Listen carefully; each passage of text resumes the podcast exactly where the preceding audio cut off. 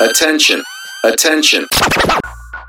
Welcome to the Million Dollar Filipino Freelancer Podcast, where we break the myth that Pinoy contractors mean cheap rates.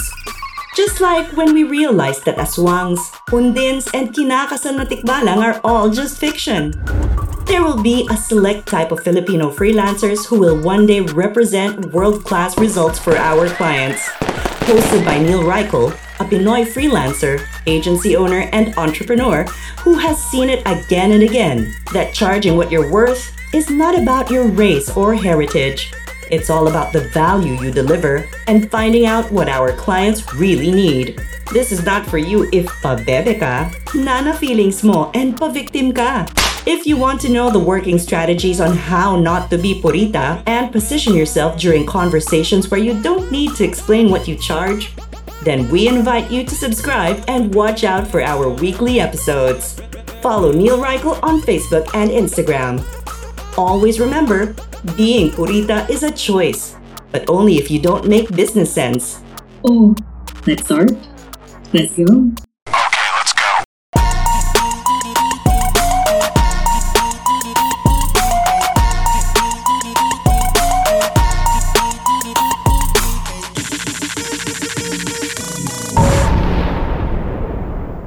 Welcome to the Million Dollar Filipino Freelancer Podcast. This is Neil Reichel and in today's episode, pangalan pa lang yayamanin na at ending ng kahirapan. Okay, di ba? Bago natin introduce yung guest natin ngayon.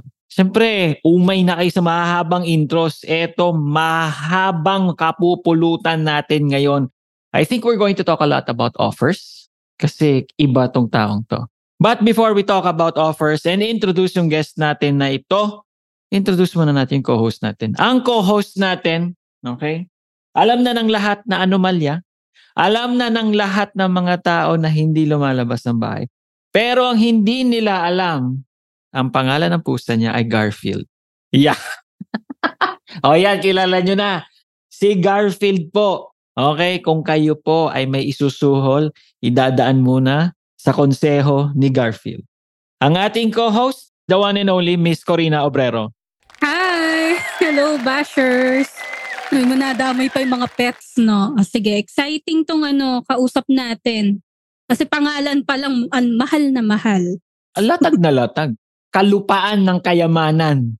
Ang ating guest, the one and only, hindi ako makapayag na nakalagay sa kanyang profile, 1980 siya pinanganak. Ewan ko ba? Kakayamot? Alam mo mga tao nag-feeling bata. Ako nga, nung pumunta akong La Union, shit, sakit to. Ang tanda ko na itsura. Tapos ito, nilagay niya sa Facebook profile niya. 1980. Kalokohan. The one and only. We are going to talk about offers. Dating mandaragat. Kala mo, muro ami eh, no? Ako, dating baby shark. Baby siya. From Cebu. Fresh galing Manila. But now back in Cebu. Mr. Richfield Omega. Hi, Bashers! Yeah! Hi, Bashers! Yo! Kumusta, Bashers? Tayo mga Bashers dito. Thank you, thank you marami. Para sa mga ladies natin, Boss Rich, ikaw ba single? Uh, no, hindi po. Married? No, uh, in a relationship. Oh. Yung in a relationship mo bang yon? Just paki-edit to kung sakali mali ako ha. Ito ba yung nasa YouTube channel mo? Eehee! Oh, hindi ah. I, I don't remember having YouTube channel. din ako. Nagulat din ako. Ala, iba pa yun. May YouTube channel ba ako? Abay, Wala. tingnan mo. Abay, ikaw pakalat-kalat ka eh. tingnan mo. Ah, tingnan mo. Si Dawan, Kodalin. na. Ano, ano, ano? Doesn't ring a bell. Ah, okay. So yeah. Yes. Ano? Oo. She is, she is, she is, she is. Yes, she She is. is, she is, she is, she is. Oh my gosh. Kinabahan kami. oh, Ah, iba pa I, yun. I, I forgot about it kasi. Oo. Mm. Uh, ang tagal na nun eh. Lusot, lusot. Again. Okay, Lusot. Okay. So, ladies, hindi po siya single. Siya ay in a relationship. Anong height mo nga ulit? 5'11 po. Okay. Macho to. Okay. Pero hindi natin pag-uusapan yung katawan nito. Hindi natin pag-uusapan ang height nito. Pag-uusapan natin yung utak nito. Boss Rich, unang tanong. Pagbabasahin namin ngayon, i-stock ka namin, pupunta kami sa Facebook profile mo. Ang nakalagay doon is, making it unreasonable for agency owners not to get past seven figures. Eh, hindi kami matigil doon. Pumunta pa kami sa LinkedIn. Okay, Mm. sabi namin, hmm, chamba lang naman to. Sabi niya sa LinkedIn niya, I partner with B2B companies that add, to add at least ha, to add at least $1 million in revenue. Unang tanong, hindi ka ba kinakabahan dito sa mga offers mo na to, Boss Rich? Saan nang galing? At marami pang iba. Yun muna ang unang tanong. So basically, with that offer, number one is with the seven figures for agency owners. I've already done it. So there's already a result behind it, behind that offer. With the new one with my LinkedIn, so it's basically a test offer with other agencies and B2B. So yung una, agency, I've already done it. Doon ako hindi kinabahan dyan. Siyempre, dami mga dudero. Unang tanong, bakit? Ilang taong ka na ba talaga, Boss Rich? so I'm only 24 years old, Boss Neil. Corina, 24 Hmm. years old. Ang saklap. Ako 42 na tong taon na to. Bago ko pa natutunan. Boss Rich, paano mo nagawa, naisip? 'Di ba? Gawa mo na. Paano mo nagawa ito for yourself? Hindi ka naman pinanganak na merong libro ng breakthrough advertising. Kumbaga, ang unang karir mo nga, if i-stock ka nga namin, seafarer ka nga eh. Kailan ka lang ba nag-online marketing? I think it was 2018 nung nag-college ako. And then I was stuck in my dormitory kasi bawal kaming lumabas. I, we only have four hours every week para lumabas to get our necessities. And I have so much time, parang free time. And then yung kaburingan ko matched with the necessity to have extra money. So, dun siya napasok na how can I have more money? Ang tanong ko lang nga dun is, paano ako magkaka-extra income para may pandagdag sa allowance ko dun? Dun pumasok yung idea na, like, what can I do with my situation? And what did you do with that? With that time, we don't have phone kasi bawal dun gumamit ng phone. And at the same time, I don't have any laptop. And then when that school, um, nagsabi sila na they will provide us a laptop and a Wi-Fi. And dun, dun, nag-YouTube lang ako. Then found out that I can make money online. And so dun siya nagsimula. I basically started with doing some research on it. Which we all did naman. Ang masaklap lang, marami sa atin, ay, ito, stuck pa rin sa rabbit hole. Okay, lead magnet dito, e-book dyan, bayanihan bili ng course dito. Di ba? Pero ikaw, Rich, at 24 years old, sabi mo nga, nagawa mo na. What is it specifically that you've already done? So ganito kasi yun, Boss Neil. Nung nasa dorm ako, doon yung eagerness or desire to have or start a business while in the dormitory. So yung extra time ko, and isa pa nga is during class hours, I'm doing research then, watching YouTube, just to have more insights and learnings for online marketing and digital marketing. With that, dun yung nung 2020, like start nung pandemic, we were happy at first because we don't have any idea with that one. And then nung nauwi kami, doon na nagsink in and na-realize like, oh, this is really a problem. Doon nagsimula yung need. So, I only have about 6,000 pesos in savings as a college student and we're stuck here during the pandemic. I have two options with that one, save it or invest it in myself. So, nagsimula talaga ako to buy a course worth around $100 just to learn marketing from Russell Brunson. That was the time I was started introduced into that field and pasimulang uh, starting as a funnel builder. I just to test basically. I don't have the main goal na to build something. Pero isa siya na magkaroon lang ng extra income. And so with that one, I test around offers like funnel building, lead gen. Nakakuha naman ng clients until nag-bar ko ako with during that time around 2020, end of 2020. And then bumalik ako by last year of January while I was having my seven day quarantine. Doon napaisip ako, what business can I build? And saktong-sakto, nag-open yung tribe. And doon, napa-enroll ako and then ask myself like what business or agency can I start? Am I going to start again with lead generation or should I find other agency and just help them get more clients? And so doon nagsimula Boss Neil and last year around February, I partnered with one agency.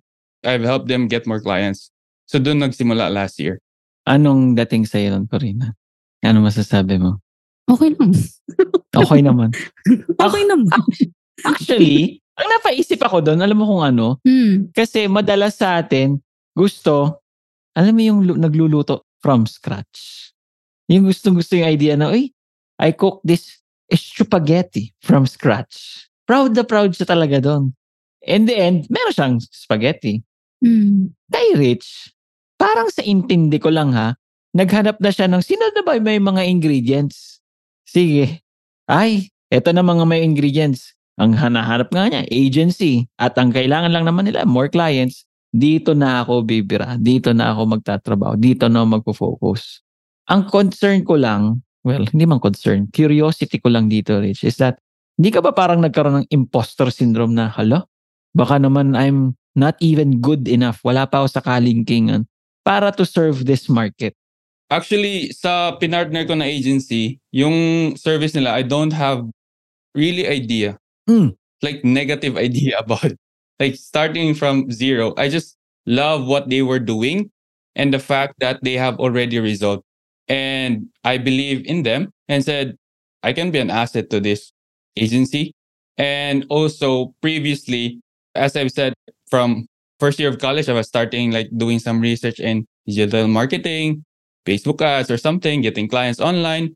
And so I have the little idea na I can use what I know, Mm-mm. my little knowledge, and then just expand through time by learning, yun nga, nag-enroll sa tribe, and implement what I'm learning through the process with that agency. It's a no-brainer for them because I'm basically a partner, not a somewhat kind of like have a tweak in the deal with them. So it's kind of like no-brainer to them to accept me. Eto, di ba, sabi nga natin, offers ang pag-uusapan. What was the offer when you approached this agency? Yeah, so it's really a no-brainer to them. So it's basically me bridging the gap. They have a service and they want clients. I can deliver between getting them clients by not charging them a certain amount, but only by performance.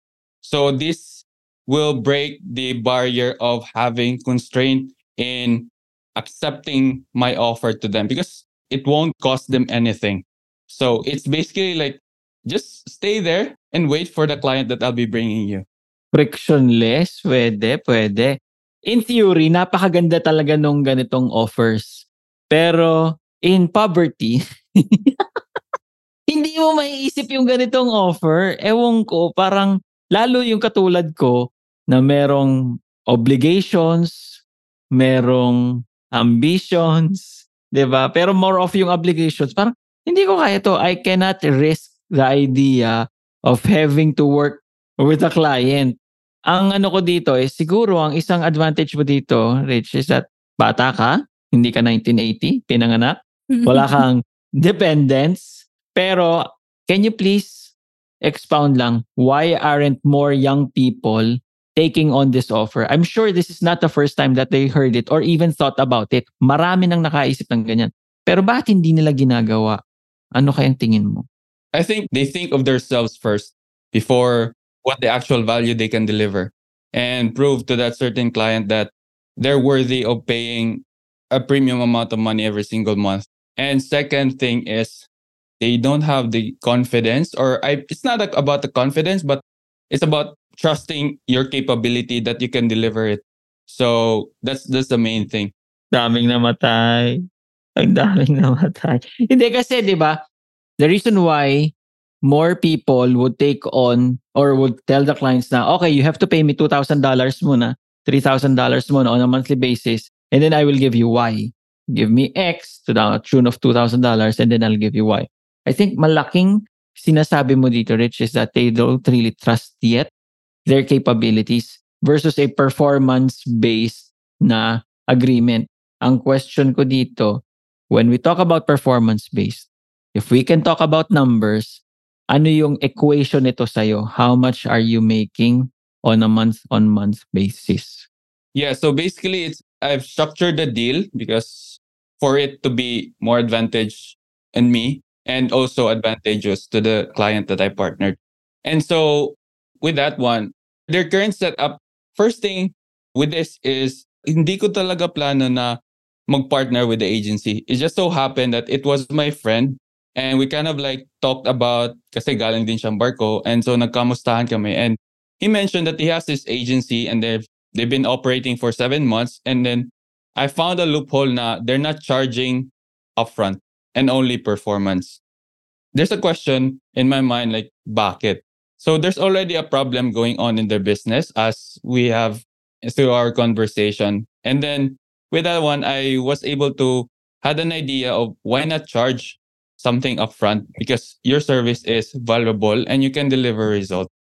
We made a deal that we do 50-50 of whatever how much the contract is worth or to the agency.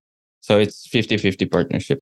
And itong agency na to, is this a social media marketing agency? Facebook ads? Anong klaseng agency to? So they are in the e-commerce space, basically dropshipping, and then they help investors build dropshipping stores for a profit. So it's also a performance base. Ang main problem lang nila is they don't charge upfront for their service. And when I come in, I saw the opportunity and then I decided that we should partner. I can help you get more clients with this one. Pero ikaw mismo, hindi ka nagcha-charge ng upfront. With them? Oo. No. So it's basically pure performance with me.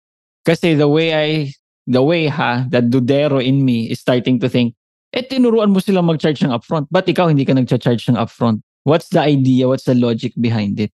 One is I don't have anything going on and I need like case study. So one can relate with this one if you're starting out, especially sa mga freelance na nagsa-start out, is you don't have anything to prove to the client that you can deliver. Wala pa, as in zero. Yeah. Oo.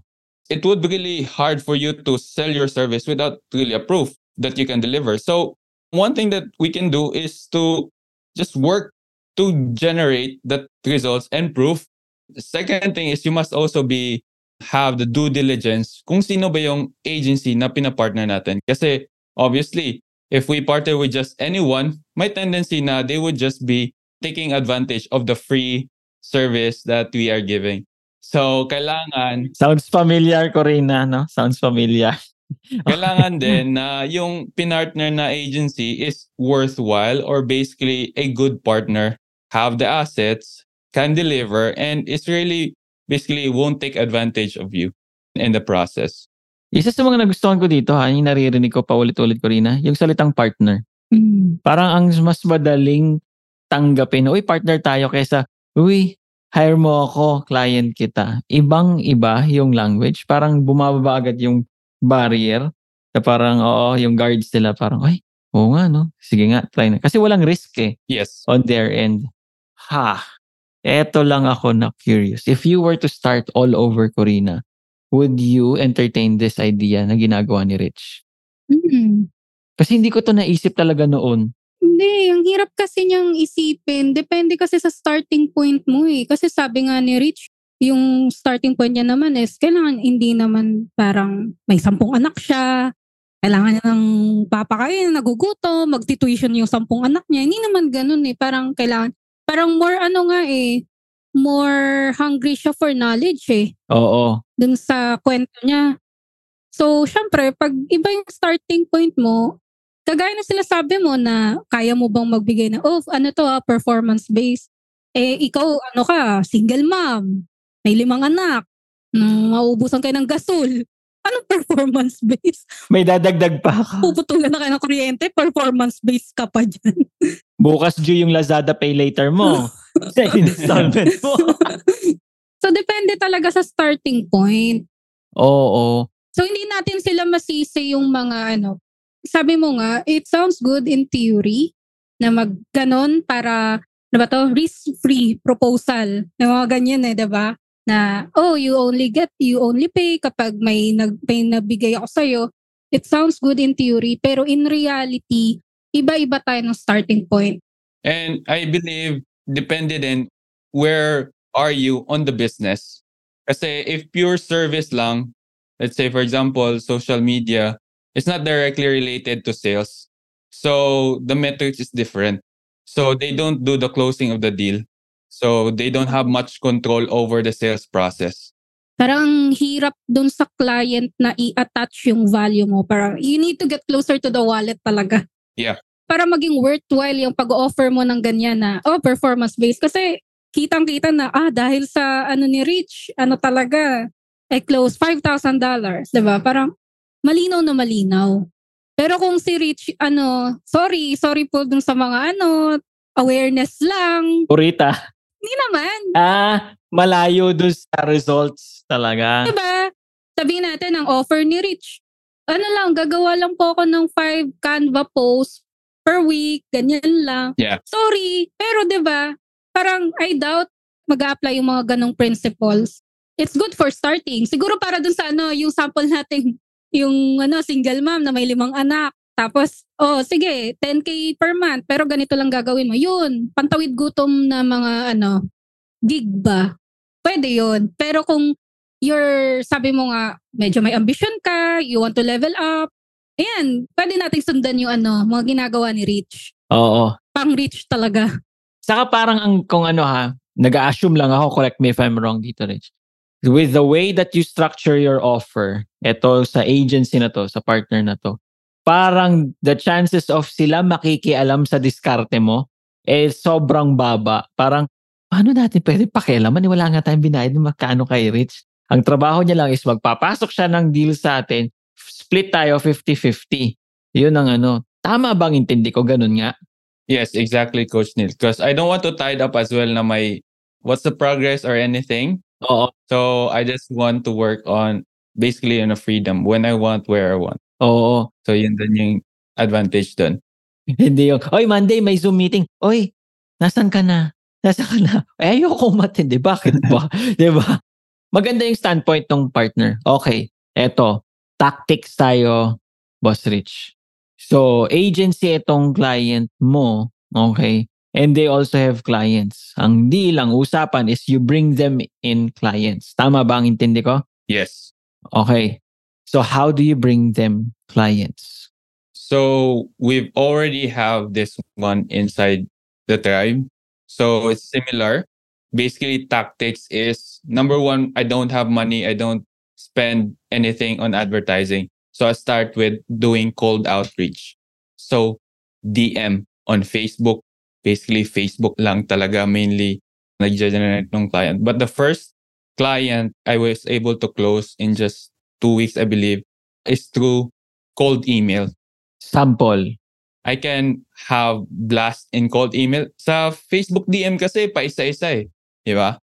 Yes. When cold email, you can launch like 30 cold emails in one sending. And yung ano ko pa nga is that with the right cold email system, ah, you're using a domain name like richfield at yourdomain.com. But in my first launch, hindi ko na inisip yun. So I basically use my personal email account like yung normal email ko. I don't know, but I was able to get that client for a meeting without thinking too much na I need a domain, I need this, I need that before starting out. I just go, write a, a script, send, and just wait if I would be able to get results from that and then tweak later on. May aaminin ako, Corina. Mm. Rich. Ano yun? Ang dami ko pinanood na videos ng Lemlist. yung mga nakikinig, oh, sige, comment kayo. Okay, kung kayo ay guilty din. Pinanood ko lahat ng klase ng videos ni Lemlist. Yung si Guillermo Mubushu. 'di ba? Mm-mm. Kasi siya yung nagtuturo no paano mag-cold email. Iwa-warm up mo muna. Ito yung klase, wag mo munang i-burn yung domain mo. Tapos meron pang pagpa-personalize, kung paano gagawin. Alam mo ang ending, wala akong na-send kahit isang cold email. 'Di ba? Kasi nga inaral ko lang ng inaral. Pero sa'yo, and then I was worried about the risk na hala, baka masunog, hala, baka yung Gmail ko, hala, baka kung ano-ano mangyari. Ending nga, hindi ako nakapag-send. Pero ikaw, wala, niretso mo na, rat-rat na lang. Yes and no. in the perfect sense na tamang gawin yung cold email. So you really need to use a domain. And then you need to warm it up for two weeks at least before sending 30 to 50 emails per day. Okay. In my case kasi, especially if you're a freelance who's starting out with cold email, you don't need to send too much in the very beginning. Just need to send a few. Obviously, you don't have much budget. Let's say, for example, 10 to 20 would be good enough. You need to scrape kasi emails in the first hand. And while instead of waiting for 14 days for your domain or email account to get warmed up, why not just use first your ordinary email and just send cold emails and then see if that copy that you are writing generates a reply to that cold email. Mano-mano lang muna. Yes, just to get started. Okay, hindi may full automation. Hindi pa. So we're talking about your starting cold emailing without having large budget or anything. Kanina we were talking about the offer. If lang I may, ha? If ayaw mo, okay lang kasi syempre pinaghirapan mo to. Can I ask what your subject line is and what the body of your first email is? Let's talk about lang yung cold email na nilaunch ko that resulted to a client. Subject line was very simple. Quick question. Eh, Boss Rich, gas-gas na yun eh. Quick question, di ba? Luma na yun. Totoo, gumagana pa rin yan?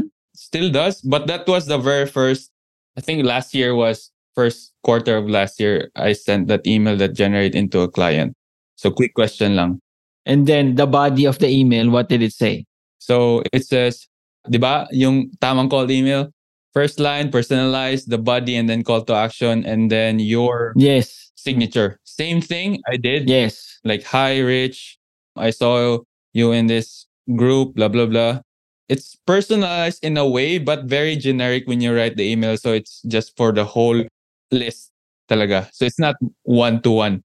So I saw you in this Facebook group, blah, blah, blah, and thought of reaching out. My name is Rich. That's what I think that was the email. My name is Rich and I specialize in blah, blah, blah. So main offer talaga. So if you're doing Facebook ads for real estate, that's what I've done. Correction for that first line was, Hey, Rich, I saw that you're a realtor. So it would pop up to them and they would see this realtor. When they read it, so instantly in their mind, okay, this for me because I'm a realtor.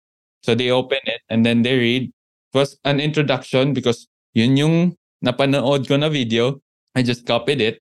And so, and then main offer, like what's the transformation and the case study so that they can relate to. And then lastly is the call to action. If they're interested, simply reply or ask them if they are available during those time. So mainly call to action to generate reply lang. Sounds familiar, no, Corina? Naalala mo si Mark Huy nung in-interview natin siya? Mhm. Yun lang talaga din eh, di ba? Hindi yung kailangan muna may warming up muna. Tapos I saw you, puro bola-bola. Do sa second or third email, saka lang natin lalagyan ng call action. Kumbaga, since negosyante nga, diretso na agad to the offer. Wala na tayong sayangan ng oras. And if I start to think lang about tong sinasabi ni Rich, yung cold email niya, it generated the client, pero there's nothing sexy about it. Even the subject line, dahil nga dodero ako, dahil feeling ko, oh, high and almighty ako, pinakamagaling ako sa copy, parang, ang gagana yan. Pero, anong difference namin ni Rich? Si Rich, ginagawa. Ako, ginangawa. Puro dakdak lang. ba So, I'm sure marami tayong mga listeners na eh, who would raise their eyebrows and say na, "Hmm, effective ba talaga yon Pero there's no point in doubting. Kailangan talaga kilusan. Question ko Rina, ikaw, nag-cold email ka ba ever? Mm-mm. Kumusta? Parang mga two days, trinay ko. Nung nag-start akong mag-offer ng Facebook ads, Okay. tinigil ko. Bakit mo tinigil? Kasi wala akong nakuhang reply.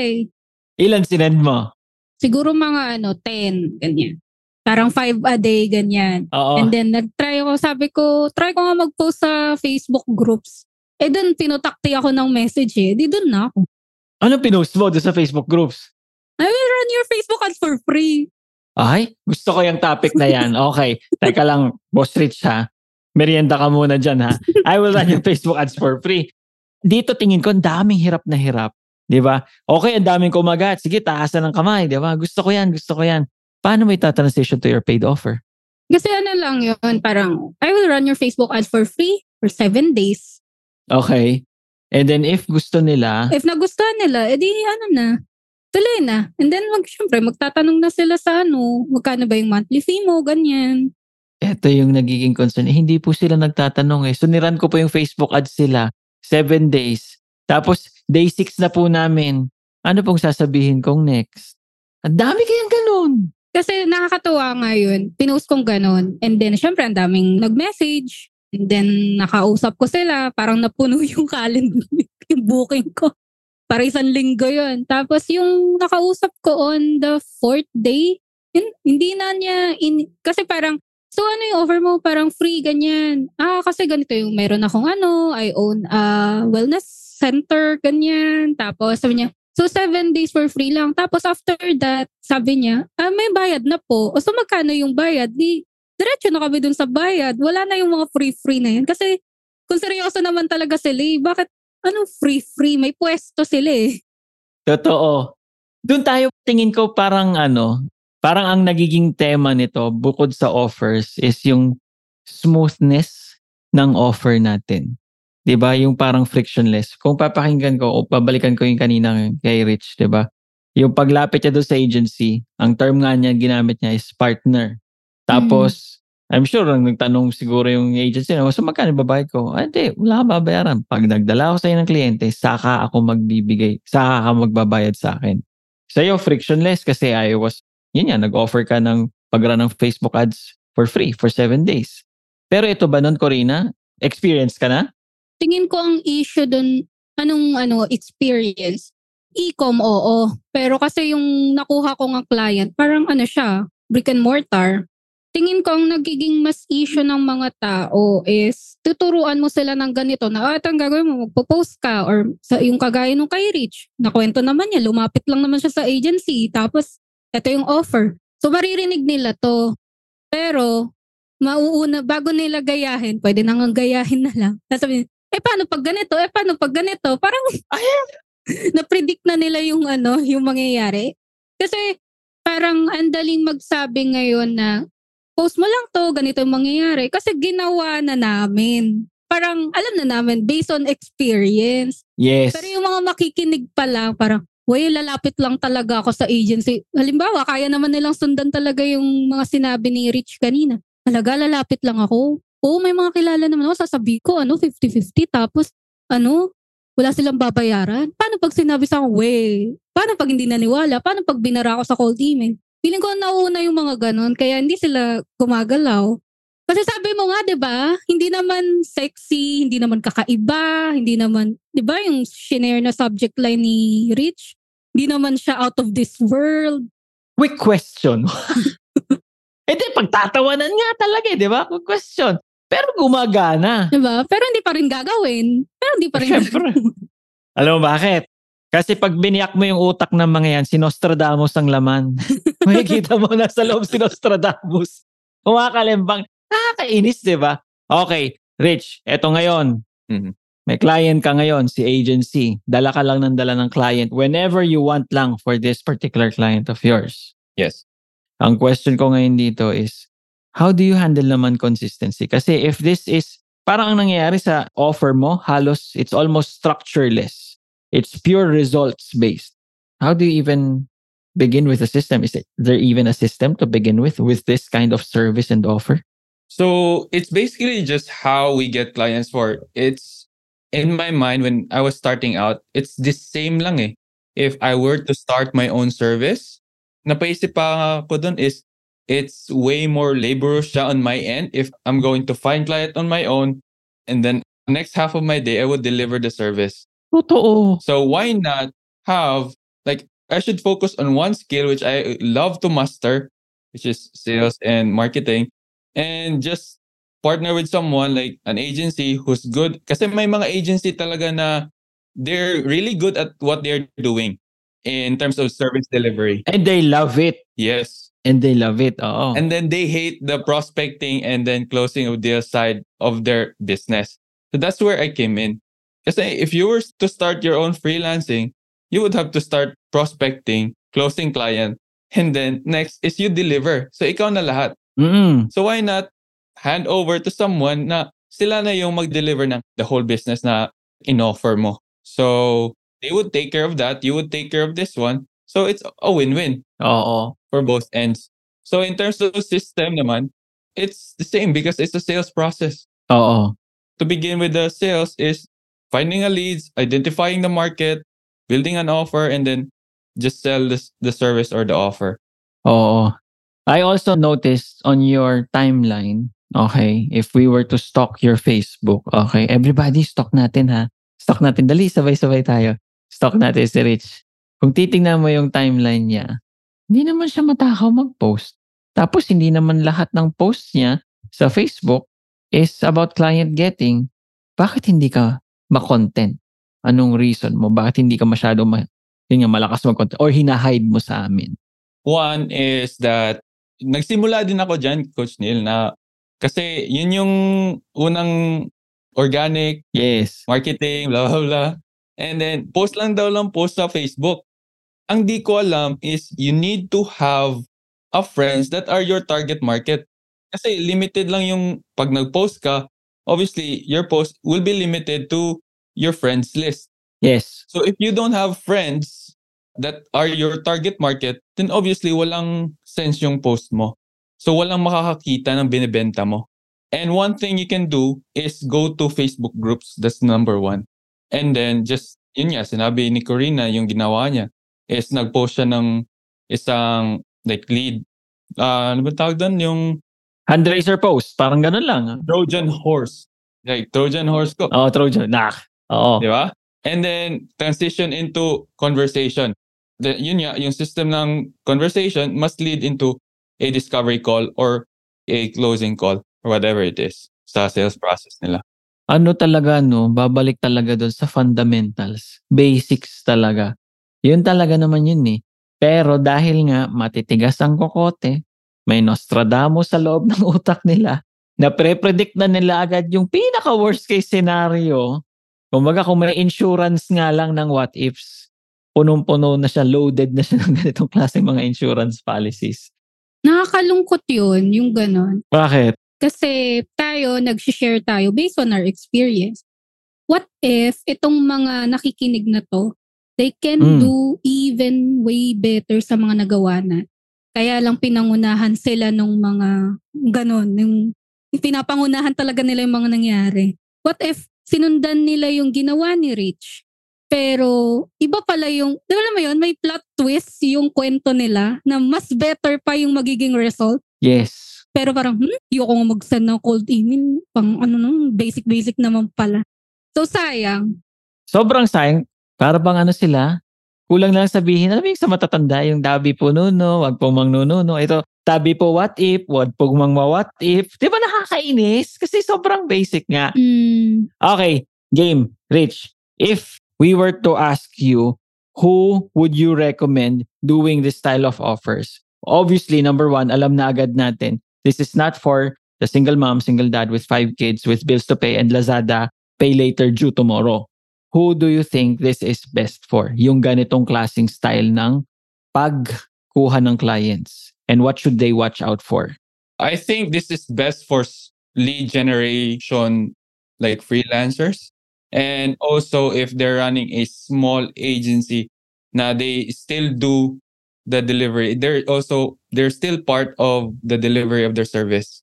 If you like sales as well, you know, kausap sa client and you're good at it in a way, you just use this one. Pero I don't recommend it to someone that's doing like hindi nila kayang mag-take risk on a performance-based payment lang. Oo. Kasi it would take a lot of courage and al- also as well take more of their time to actually deliver this one and make results for themselves.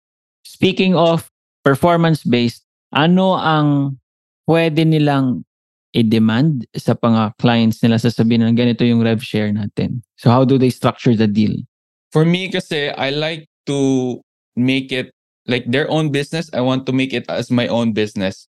Okay. So this is not like you're a salesperson that coming into your business and then just have a percentage like 10, 20%. Commission, yes. You're not a sales rep. So you're not a salesperson. In my end, kasi I found their lack in terms of they're not building the asset, but they have the asset, like the hidden asset, but they're not utilizing it. So that's where I came in. They just hand me their case studies and then I do everything from market research to building their asset to like also do the scripting in my sales calls to closing the deal. So that's how I do it. And to structure the deal, you can ask for the lowest price possible that they can ask for this one. And then you just charge to how much is the value to this one in the marketplace if you were to sell it. Kasi may mga agency na under price sa service nila, but their service is really valuable to that specific client. Oo. So why not you take advantage of it and then just make the deal between the agency um, that you are going to sell their service at a much higher price and you keep the profit. You just ask them what's the lowest price possible that they can give you because you, they're not paying you anything upfront. It's no risk to them. You take the risk, you do everything, you do the work, and basically you just like eat what you what you saw. Couple of questions. Halimbawa, si agency, para lang may figures tayo. Ang china-charge nila is $2,000 retainer. Yun yung lowest. Okay. So how much would you tell that to the prospect na ang service is how much they, yun nga, how much ang pwede mong singilin? So first thing is I would like to ask the agency, I would have to do my due diligence first if they're the right agency to partner. Because if you're partnering with the wrong agency and just come in like because siya yung kapitbahay mo madaling lapitan, Aray. You would take a lot of pain in this one kasi hindi capable yung agency, walang assets. So you must find the right agency talaga to partner. Number one, they have been serving, they have good service. For that is that you just ask them what's the lowest price possible that they can give you when you bring them clients. Boss Rich, 2,000 talaga. Sagad na namin. Yun lang kaya namin na retain na. Kasi talagang magaling yung Facebook ad specialist namin eh. Yun talaga ang max namin. At least pala namin, last price namin. If you really want to partner with that agency that lowest price they can give you is 2,000 and you believe that their service is worth 6,000, like you really have that conviction, you just go to them and just, okay, we'll do the 2,000. We make a deal. Contract is very, very important so that they wouldn't bunch to it na, oh, binenta mo ng 6,000. 2,000, kami yung nag-work. So, the contract will prove like what you have agreed and signed that, okay, their max price or lowest price they can give you is 2,000. And basically, you do the work and you're not asking them anything upfront just to get them clients. Hindi ka ba nakukonsensya? Kasi yun lagi ang sinasabi, wag ganun, swapang mo naman, mas malaki pa kinita mo kaysa doon sa nagpagod. Di ba lagi naman ganun ang mindset natin eh. Well, sila, mga purita. For me, it's not because it's a business. You just really ask the agency what's the low. It's like going on to a wholesale company that or kumpanya nagbebenta ng mga wholesale products, 'di ba? Retail versus wholesale. So ikaw lang yung retailer dito eh.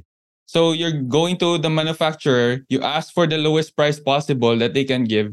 And obviously, that's the price that they can give and then they also have a profit with that 2,000. Mm-mm. Totoo. So hindi pagkakailan na wala silang profit dun. And they were willing to give you that price because you're delivering them more valuable thing which is client and they have the long-term relationship with their client. You're just making a large profit upfront, but if we would see the lifetime value of the client, that's different scenario for them.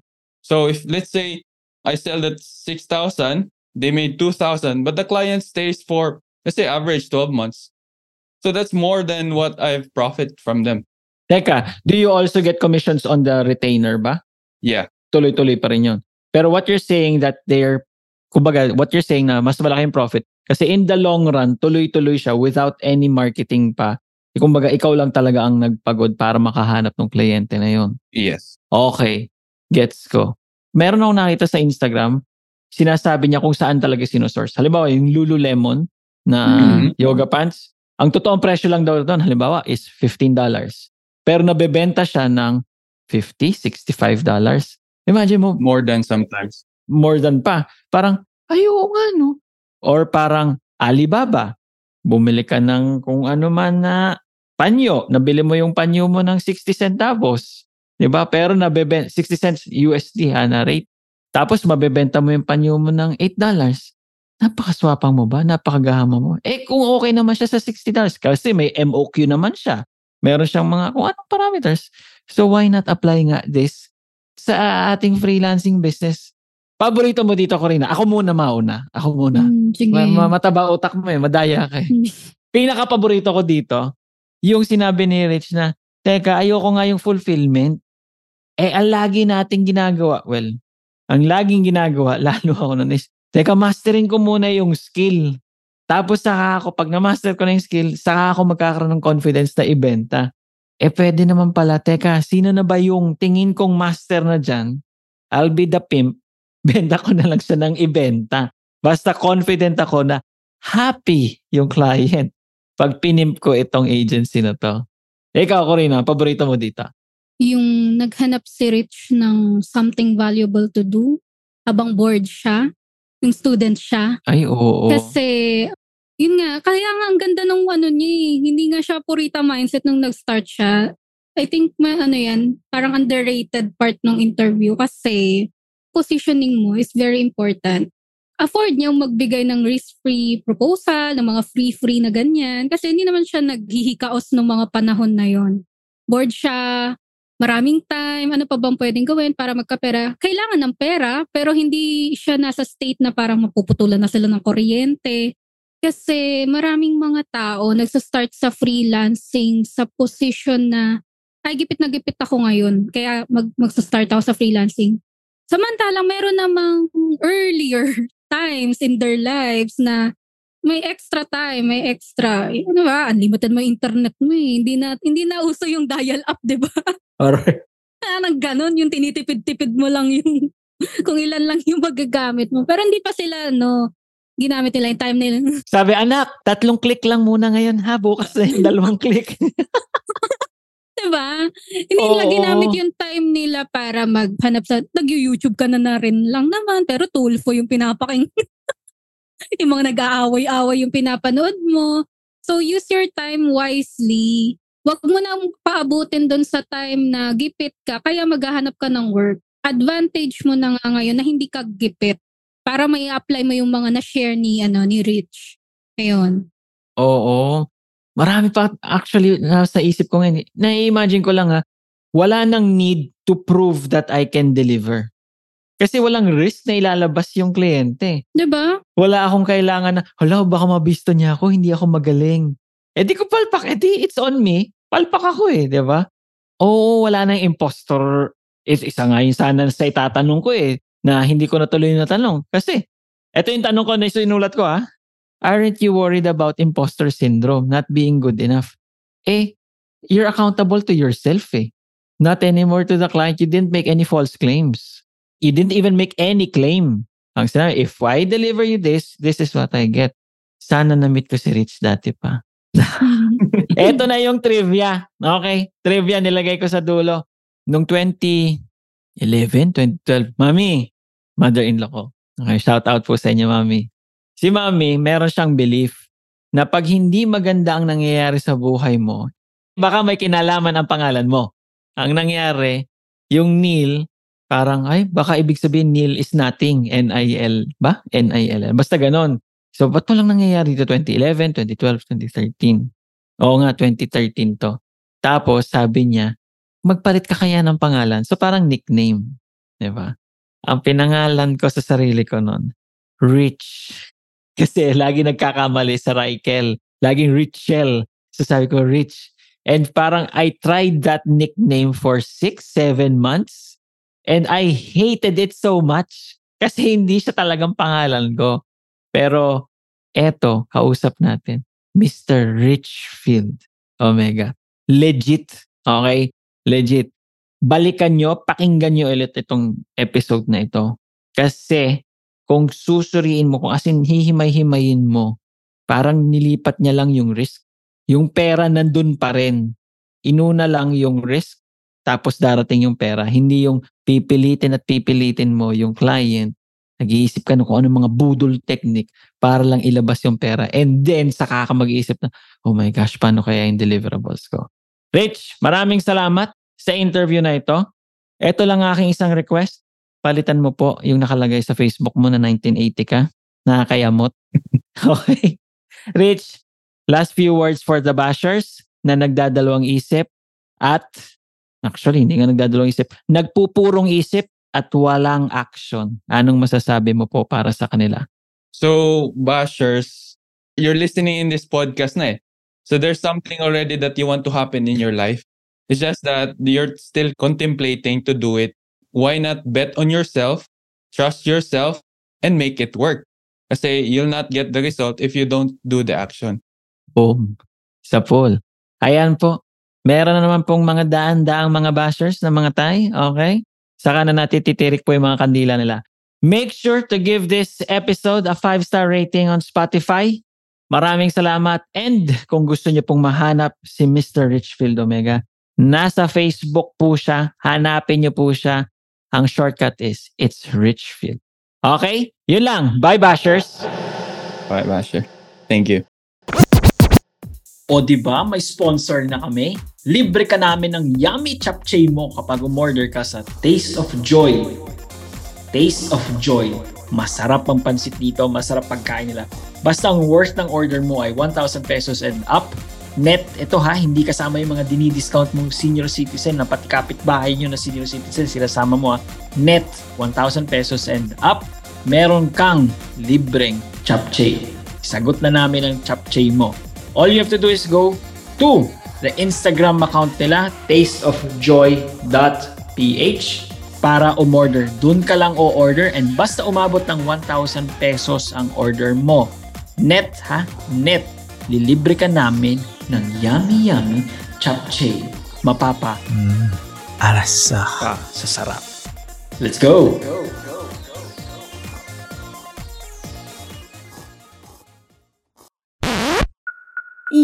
Yon! Congratulations! You have survived another episode of the Million Dollar Filipino Freelancer Podcast. If you want more sabunutan ng feeling session, go download all the other episodes. If talagang hungry ka for more of our content, go to our Facebook group. It's linked in the description below. You can also tag us on Facebook and Instagram kung meron kang topics you would like us to discuss. If gusto mo kami shoutout, okay din kami. Adios!